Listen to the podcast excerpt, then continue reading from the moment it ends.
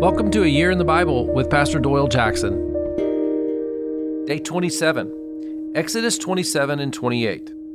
The altar and priests. Okay, before we begin, I got a question for you. When was the last time you built, baked, or made something with your hands?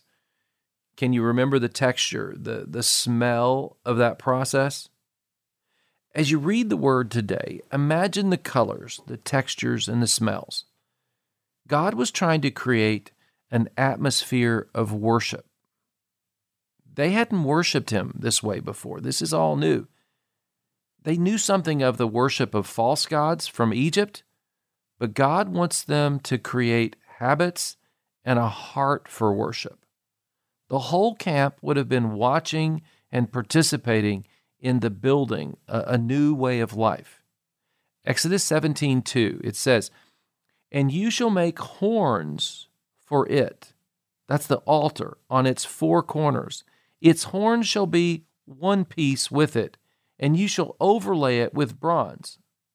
I mean, can you imagine this? They're smelting metals in the desert to make bronze to overlay this portable altar. It sounds pretty permanent to me. It's permanent yet portable worship.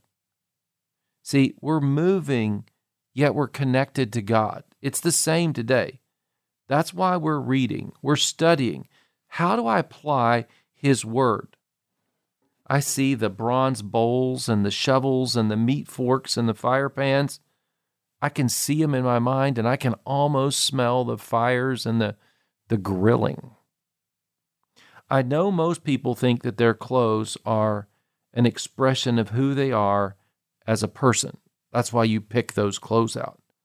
But notice that God wanted the priest, Aaron and company, to have sacred garments. That means they're holy, they're set aside just to honor God. I mean, that's amazing. Exodus 28 3 You shall speak to all the craftsmen whom I have filled with the spirit of skill, that they make Aaron's garments to consecrate him for my priesthood.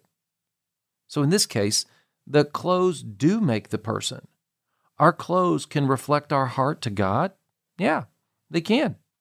We must see worship as part of seeking God for direction, and God wants to give us insight on how to live. In Exodus 28 15, you shall make a breastpiece of decision. Make it of gold, blue, and purple, and scarlet yarns, and fine twined linen, that's what you make it of. We will always need to make godly decisions. We'll need His direction. We'll need His input. And God is trying to put this into the fabric of His people, the way they live. This reminds me of Ephesians, where Paul says, Put on the armor of God. Ephesians 6 10 to 18. God will supply the tools we have and He'll supply everything that we need to follow Him, to serve Him, and yes, to stand spiritually against the, the battle in this world. I love it. Exodus 28 36. Wear a gold plate that says, Holy to the Lord. I know a lot of Christians, that's why they wear a cross. Here's our prayer God, thank you for calling us to worship you and directing us. Help us to worship you through the day and as we read your word. Amen. I'm glad we're reading.